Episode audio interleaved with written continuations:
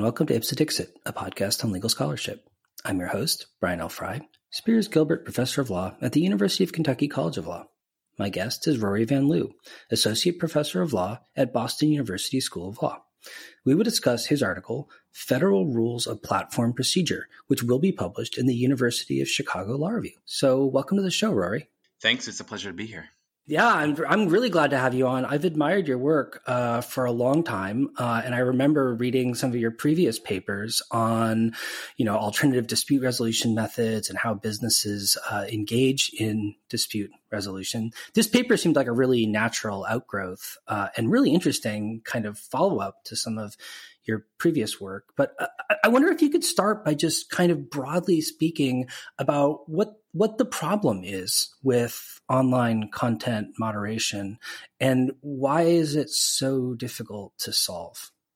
Yeah, and I should start by saying that this topic is so incredibly difficult to summarize because we're talking about a whole vast universe of platforms that resolve different kinds of disputes and do different things, right?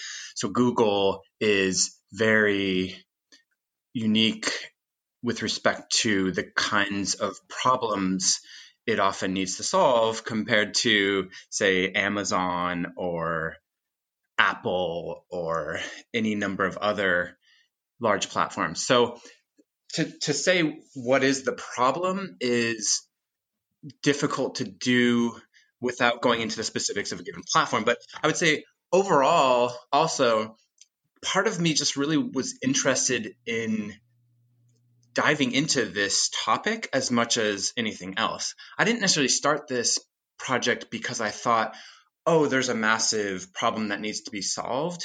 More, I kept seeing examples of people arguing or disputing something and then amazon was was the judge in that case right deciding whether or not a given uh, small business seller should continue to be able to operate in the marketplace or you know facebook needs to resolve disputes between say nancy pelosi and donald trump or two other users uh, with respect to a video that was posted that some party doesn't like and the other does and it just I kept seeing these examples out there, some of which, quite frankly, I remember thinking, oh, they probably did the right thing there.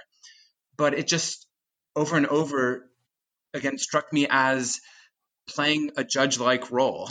And so I was very curious who was making these decisions, uh, which types of employees, how were they applying the internal rules in the companies and how were those processes evolving. And so, if I had to summarize the problem, I would say the biggest problem in my mind is that hardly anybody is thinking about platforms as resolvers of disputes. You know, we, we have a lot of other issues with them, content moderation and monopoly power and consumer protection but I, I, just wasn't seeing a lot of people thinking about this role, and and so I, I wanted to first of all shed light on it and make it clear that wow, I mean platforms that whole nature of a platform is to connect two sides, right? And that inevitably puts them in the middle of some conflicts.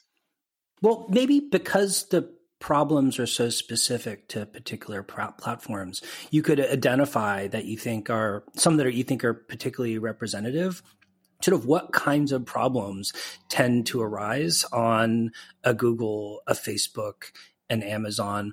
Why are they important and something we should care about? And at least to this date, how have platforms gone about trying to resolve or at least decide those problems?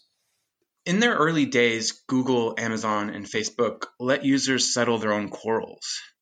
And in fact, my sense is that they really didn't want to get involved too much in the dispute resolution processes, but they eventually realized that they had to.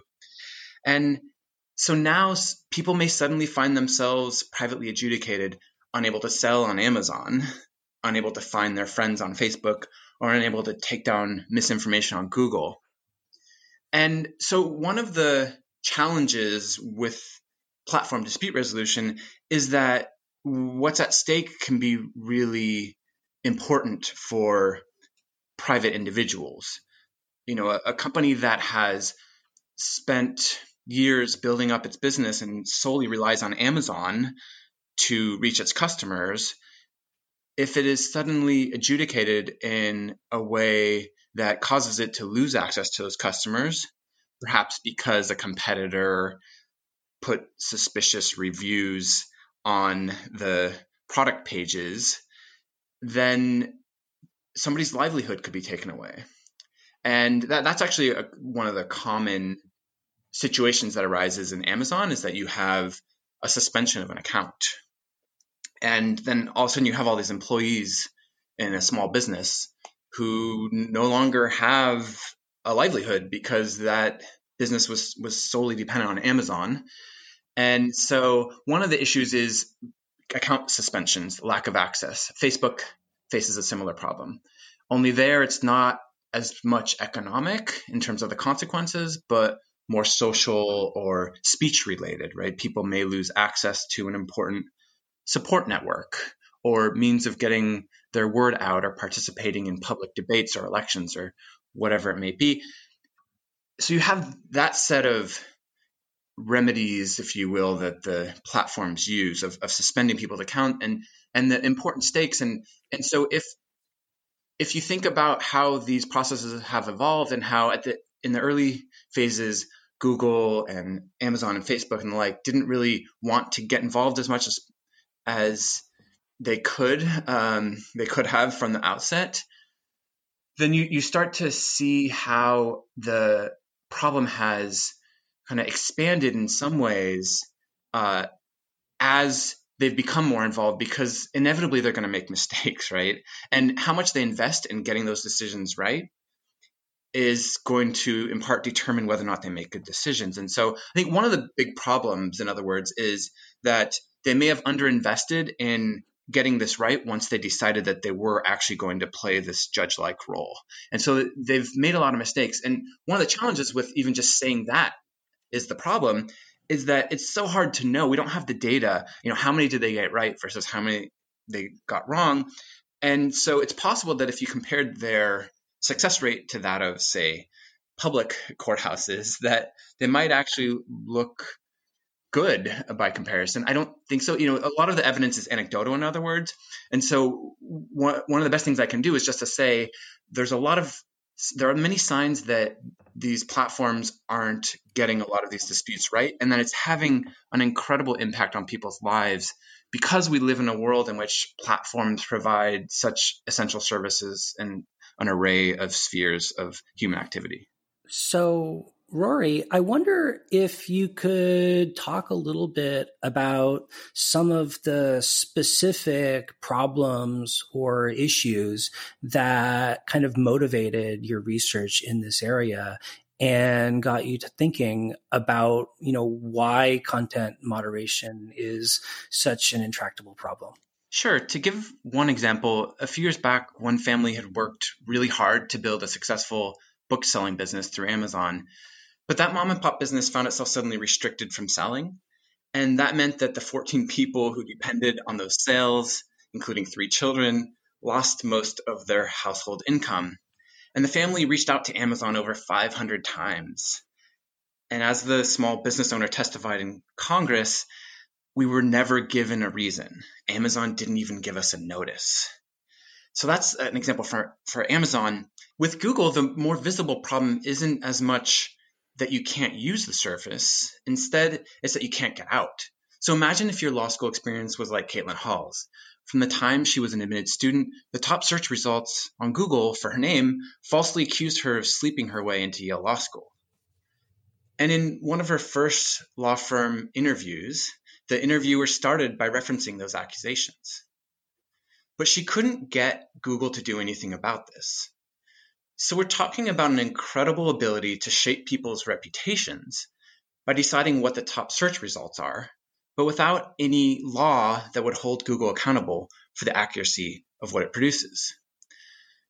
And I'll admit it's very hard to know how representative any of these examples are, but they at least indicate that it's a sphere of activity that merits greater attention. To the extent we know, how do platforms actually go about resolving these kinds of disputes? And there's, do we even know what kind of decisions they're making all the time? I mean, I recall I spoke to Evelyn Douek a while back, and and she was really concerned about transparency in terms of how platforms make decisions. Do, do you agree that that's a problem? Yes, transparency is a big part of the problem, both on the substantive side in terms of what rules these platforms actually apply, and in terms of the procedures that they use. When they're using a human being, for example, versus a bot to decide your case, we just have very little insight into over time, they've gotten better about posting more information about their processes, but there's still a huge gap between, say, what we can learn about a given public court process and what we can learn about platforms dispute resolution. And one of the reasons that's an issue is because we have very little sense of how consistent these decisions are. You know, we don't know whether people are being adjudicated differently based on, say, the number of followers they get. Generally, a lot of companies will give people special treatment if they, say, have a, a greater spending capacity in terms of banks or credit card companies and so on. And there's reason to believe that at least some platforms would do the same with respect to users. And so there's a whole set of questions we would have if we had more information that could help us understand how good a job these platforms are doing in terms of dispute resolution. In your paper, you talk about dispute resolution mechanisms in other industries. I wonder if you could talk uh, about how those developed and why you think they might be instructive for thinking about dispute resolution in a internet platform context.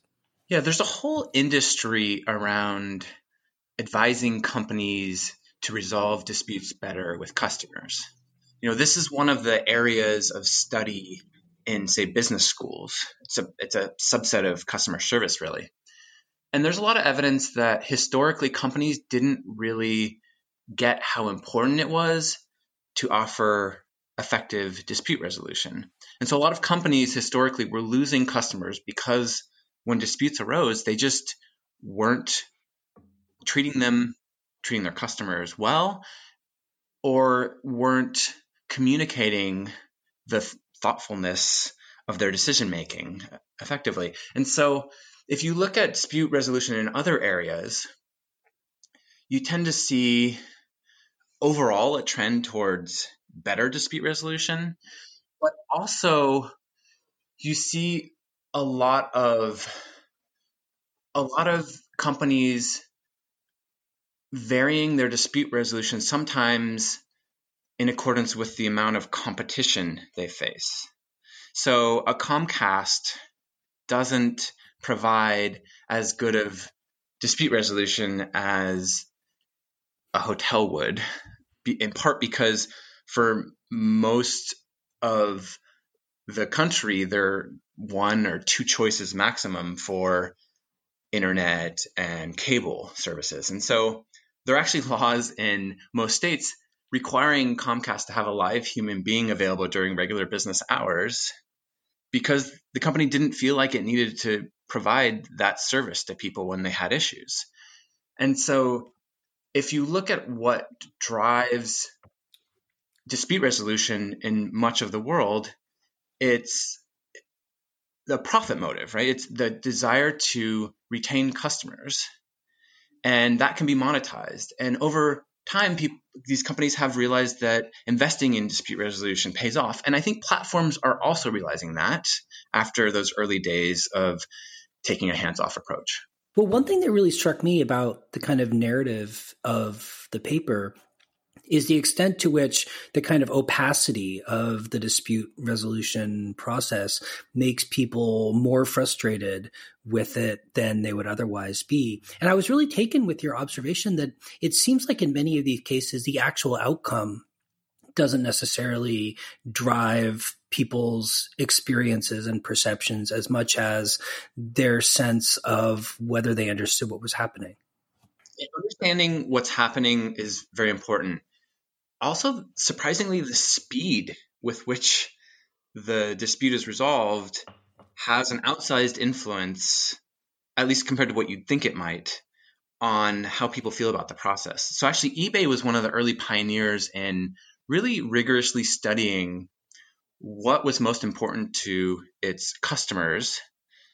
And one of its biggest conclusions was that over and over again, people rated their experiences with eBay's conflict resolution program better if the dispute was resolved within a few weeks rather than if it lingered on for months. And that in some cases, in many cases, it was actually more important for them to get the dispute resolved quickly than for them to win in terms of their likelihood of then later coming back and using eBay. And so there's this whole set of almost subtle design features for dispute resolution, communicating well, treating people with respect, and so on. A lot of this is uh, is illuminated by the procedural justice literature that Tom Tyler and others have unearthed, and companies are oddly almost starting to adopt the same kinds of structures and processes that you see public courts adopting because they realize that, yeah, transparency and treating people with respect and providing a neutral third party adjudicator, all these things are important to their customers, even though we might, as legal scholars, look at them and say, yeah, that's actually how we conceive of procedural justice. Well, so how are platforms trying to solve these problems or make their dispute resolution mechanisms better? And is this something you think they can solve on their own or do they need help? I think that platforms genuinely want to resolve disputes effectively, assuming they can do so in a cost effective manner. And that means that there may be some categories of disputes where it wouldn't be profitable for platforms to invest in resolving them well, but we as a society might want to actually encourage them to do better, right? That, that might be speech related or perhaps uh, disputes that implicate inequalities with respect to race or other factors. Even though where, where they're motivated to resolve disputes effectively, there's a question of whether we need to or we would benefit from helping them out. And I don't know that anybody knows the answer to that really. But there is some evidence that companies overall historically have underinvested in dispute resolution, in part because they're often thinking about other things. So you have these people within companies who are advocating for investing in better customer service, better treatment of people who have issues, and the chief marketing officer or the CEO or whoever is saying, yeah, but that's just not our top priority right now, even though they're making the business case for doing so. So there's an argument that public involvement could, in some ways, solve, almost a, a market inefficiency in which these companies aren't doing things that would actually be beneficial to, to the market if they were to, to do. Not to mention the societal benefits of of having those additional processes. Well, you point to some examples of kind of government and regulatory intervention in other markets in areas related to customer service and dispute resolution. Do you think any of those are instructive when it comes to thinking about what kinds of changes or which kinds of processes might be beneficial in a online internet content uh, moderation context? Yes, I think that most people's first reactions to my basic proposal of the government getting more involved in dispute resolution would be well, wait, why would we want the law getting involved in these private disputes, right? After all, we don't have the government intervening when neighbors, say, get into a dispute about how to handle cattle in rural Shasta County. They just work it out largely. I mean, the public courts are always there as a backup, but we don't necessarily think of private disputes as requiring government intervention, especially when it's internal to a business, as platform disputes are. But that's not a convincing argument against intervention because the law intervenes in private companies' dispute resolution all the time, right? The law requires credit card companies to take a very specific step if a, com- a customer wants to dispute a charge if you tell the credit card company that the goods didn't arrive by law, they have to stop collection until they've looked into the matter, for example. And yes, I think we can learn a lot from these processes that we've developed in other areas. With respect to credit cards, there's a high level of customer satisfaction about the chargeback process, the chargeback process being the set of rules that are in place to protect customers that are the victims of fraud or say didn't have their goods delivered and then they can go to the credit card company to get that resolved. One of the things we can learn is simply that large companies can thrive even with dispute resolution required by law. So the credit card industry has done very well, been very profitable, even well after the federal statutes required them to take all of these steps to resolve disputes with customers. Also, one of the interesting things about that is that in some other countries where they didn't have federal requirements, after some countries like the United States had required credit card companies to take these steps, these other countries, credit card companies also took those steps voluntarily, realizing that it was beneficial to the business model because it promoted trust among customers. And so, one of the things we can learn is that it m- may not be as burdensome or harmful as we might otherwise be inclined to think when we just say in our minds regulation is uh, costly and harmful to businesses. So I think there's there's that just first um, getting rid of a knee jerk knee jerk reaction that somehow imposing dispute resolution is weird or atypical or inappropriate. I think that's one of the things we can learn from these other industries where it exists. And the other thing we can learn from these other industries that have dispute resolution requirements is simply that some things work better than others. So, credit reporting agencies, for example, don't function very well in terms of correcting errors on people's records, in part because the requirements imposed by law just really aren't that specific and so it's easy for the credit rating agency to just go through a superficial motion and satisfy the requirements. So you need to, if you're going to design dispute resolution rules to impose on private companies, you need to think about their incentives currently.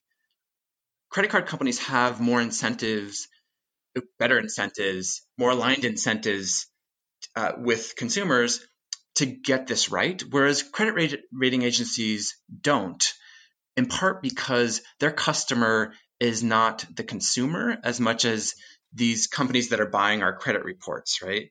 And so we can look at this universe of publicly required dispute resolution and we can pick and choose and align the ones that worked and didn't, kind of as a menu of options, if you will, uh, in designing dispute resolution for platforms.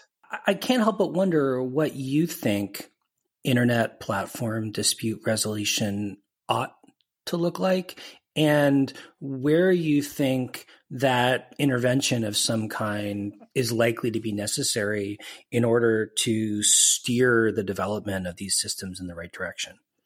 For me, it's easier to observe that some kind of public intervention might be warranted than to describe what those rules should look like. And partly because we just don't have a lot of information, good, rigorous data about what's happening behind closed doors.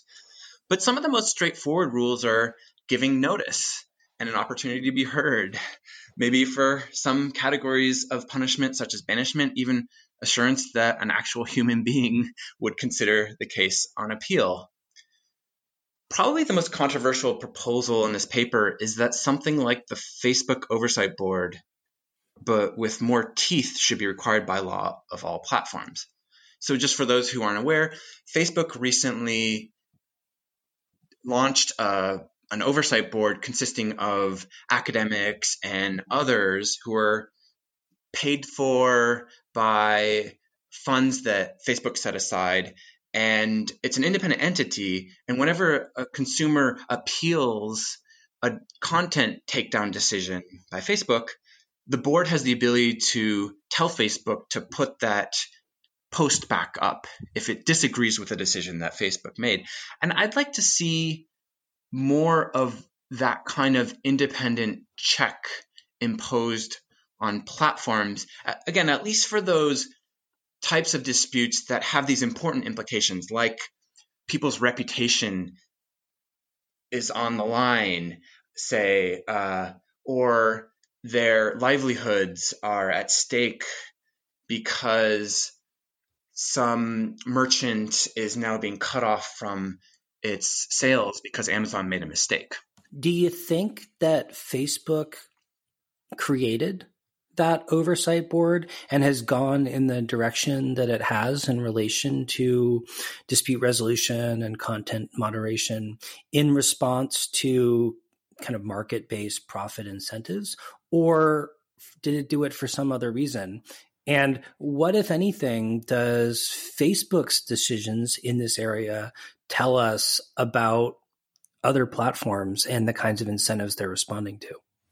I think Facebook was facing an unusually acute level of public discontent with just about everything they were doing.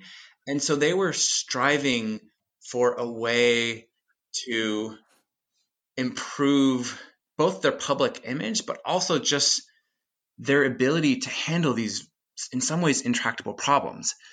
So, Facebook's creation of this oversight board, in my mind, was motivated both by a recognition that almost no matter what they do, they're going to make a lot of people mad, right? If they decide to take down certain posts, there's always going to be a group of people saying, well, you shouldn't be censoring those people. And there's going to be another eh, set of potentially important stakeholders who are going to say, well, that was a good decision. And so they, they almost can't win either way. And so by pushing some of these final decisions to an outside body, they can relieve themselves, if you will, of some of the the pressures or the inevitable discontent that may arise given given the nature of the disputes they're resolving. So I think they see it as both a public relations move and maybe just genuinely even if they weren't worried about their public image maybe they were realizing that well we need some help here and so let's try to get some of these really smart and respected people involved, and perhaps they can do a better job. But there's no doubt that, in my mind at least, that you know, profit motive, the survival of the company, and so on were the biggest motivators for implementing the Facebook oversight board, and that's and that's probably pretty normal for a company. And I also, at the same time, think that if there wasn't so much pressure, so much public pressure on Facebook, I don't think they would have done this. And that's one of the reasons why I have to wonder why the law imposing these on other platforms might not make some sense because it shouldn't take an inordinate amount of public pressure for a company to, to improve its dispute resolution processes. So, Rory, in in closing, I, found your suggestion that there seem to be kind of market failures in internet dispute resolution that could be addressed potentially by different regulatory moves a really intriguing and compelling one. But I couldn't help but wonder about the incentives on government itself in relation to making this kind of intervention and wondering, you know, whether and what kind of incentives we ought to see regulators having when and if they do engage in these kinds of interventions. Because it seems like in the internet information context there's a lot of potentially undesirable incentives on government actors as well and at least from my perspective you know debates around things like Section 230, while warranted, haven't been terribly heartening for me in terms of the quality and likely efficiency of the proposed regulatory changes. There's no doubt that that we can't guarantee public involvement in these private disputes will be successful in advance. My hope would be that because we've had so many other examples that we could draw on, both in terms of Section 230, uh, copyright, credit card, credit rating agency, and other areas where we've imposed dispute resolution, that we could learn from all of these and draw on the successes and failures to create a better system. But I think that whatever intervention we may choose, we have to be ready for the reality that it's still going to be messy. And so I see public oversight of dispute resolution as moving platforms along a spectrum from wherever they are currently, which is uh, mixed results, ideally towards better results because you have a little bit more accountability, a little bit more transparency, a little bit more objectivity or third party checks introduced into the process and thereby making it better. But there's no way we're going to get to a system that gets it right all the time in a very efficient manner to the satisfaction of all involved. And so I am optimistic that improvements can be made. And I understand why there'd be some reluctance, uh, given the many mess ups in both the private and public sector, to even take that step. But I, I really see it as almost suggesting a partnership here because dispute resolution has so much of a judicial component and there are these really important almost rights and public interests at stake maybe let's let's involve some of our more democratic institutions in the process and see if we can make it a little better. Awesome. Well, thanks so much for coming on the show, Rory. It was really fun reading your paper and talking to you about it. Thank you, Brian. It's been a pleasure.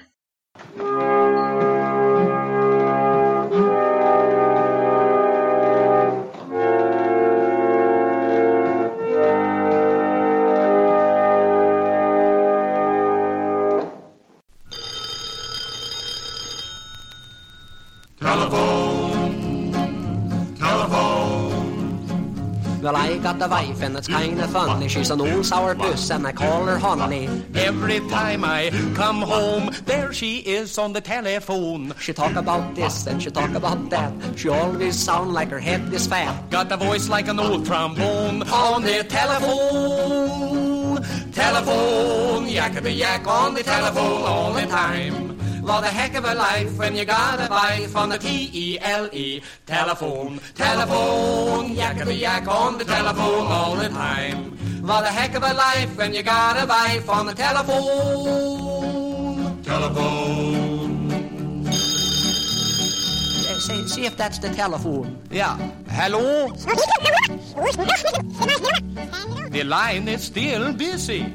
Hello, Mr. Johnson, have you heard? Promise you won't say a word. You know Mrs. Svensson's mink fur coat, but it really came from an old goat. I saw Mrs. Olson yesterday, spending all her husband's pay. I suppose it's not for me to say, but she's got a head like a bale of hay. Telephone, yakety yak on the telephone all the time. What a heck of a life, and you got a wife on the T-E-L-E. Telephone, telephone, yakety yak on the telephone all the time. What a heck of a life, and you got a wife on the telephone. Telephone. Hello? The line is still busy. When it come to gossip, she really shine. Number one talker on the 10 party line. Got all the news before it's stale. Like when Yelmer got drunk and he landed in Yale. Got the whole town mad with her great big yap. We'd all be happy if she'd close her trap. You can't get a dial tone on our telephone. Telephone, yakety yak on the telephone all the time. What a heck of a life, and you got a wife on the T-E-L-E. Telephone, telephone, yakety yak on the telephone all the time. What a heck of a life, and you got a wife on the telephone. Let's do it just one more time. What a heck of a life when you got a wife on the telephone.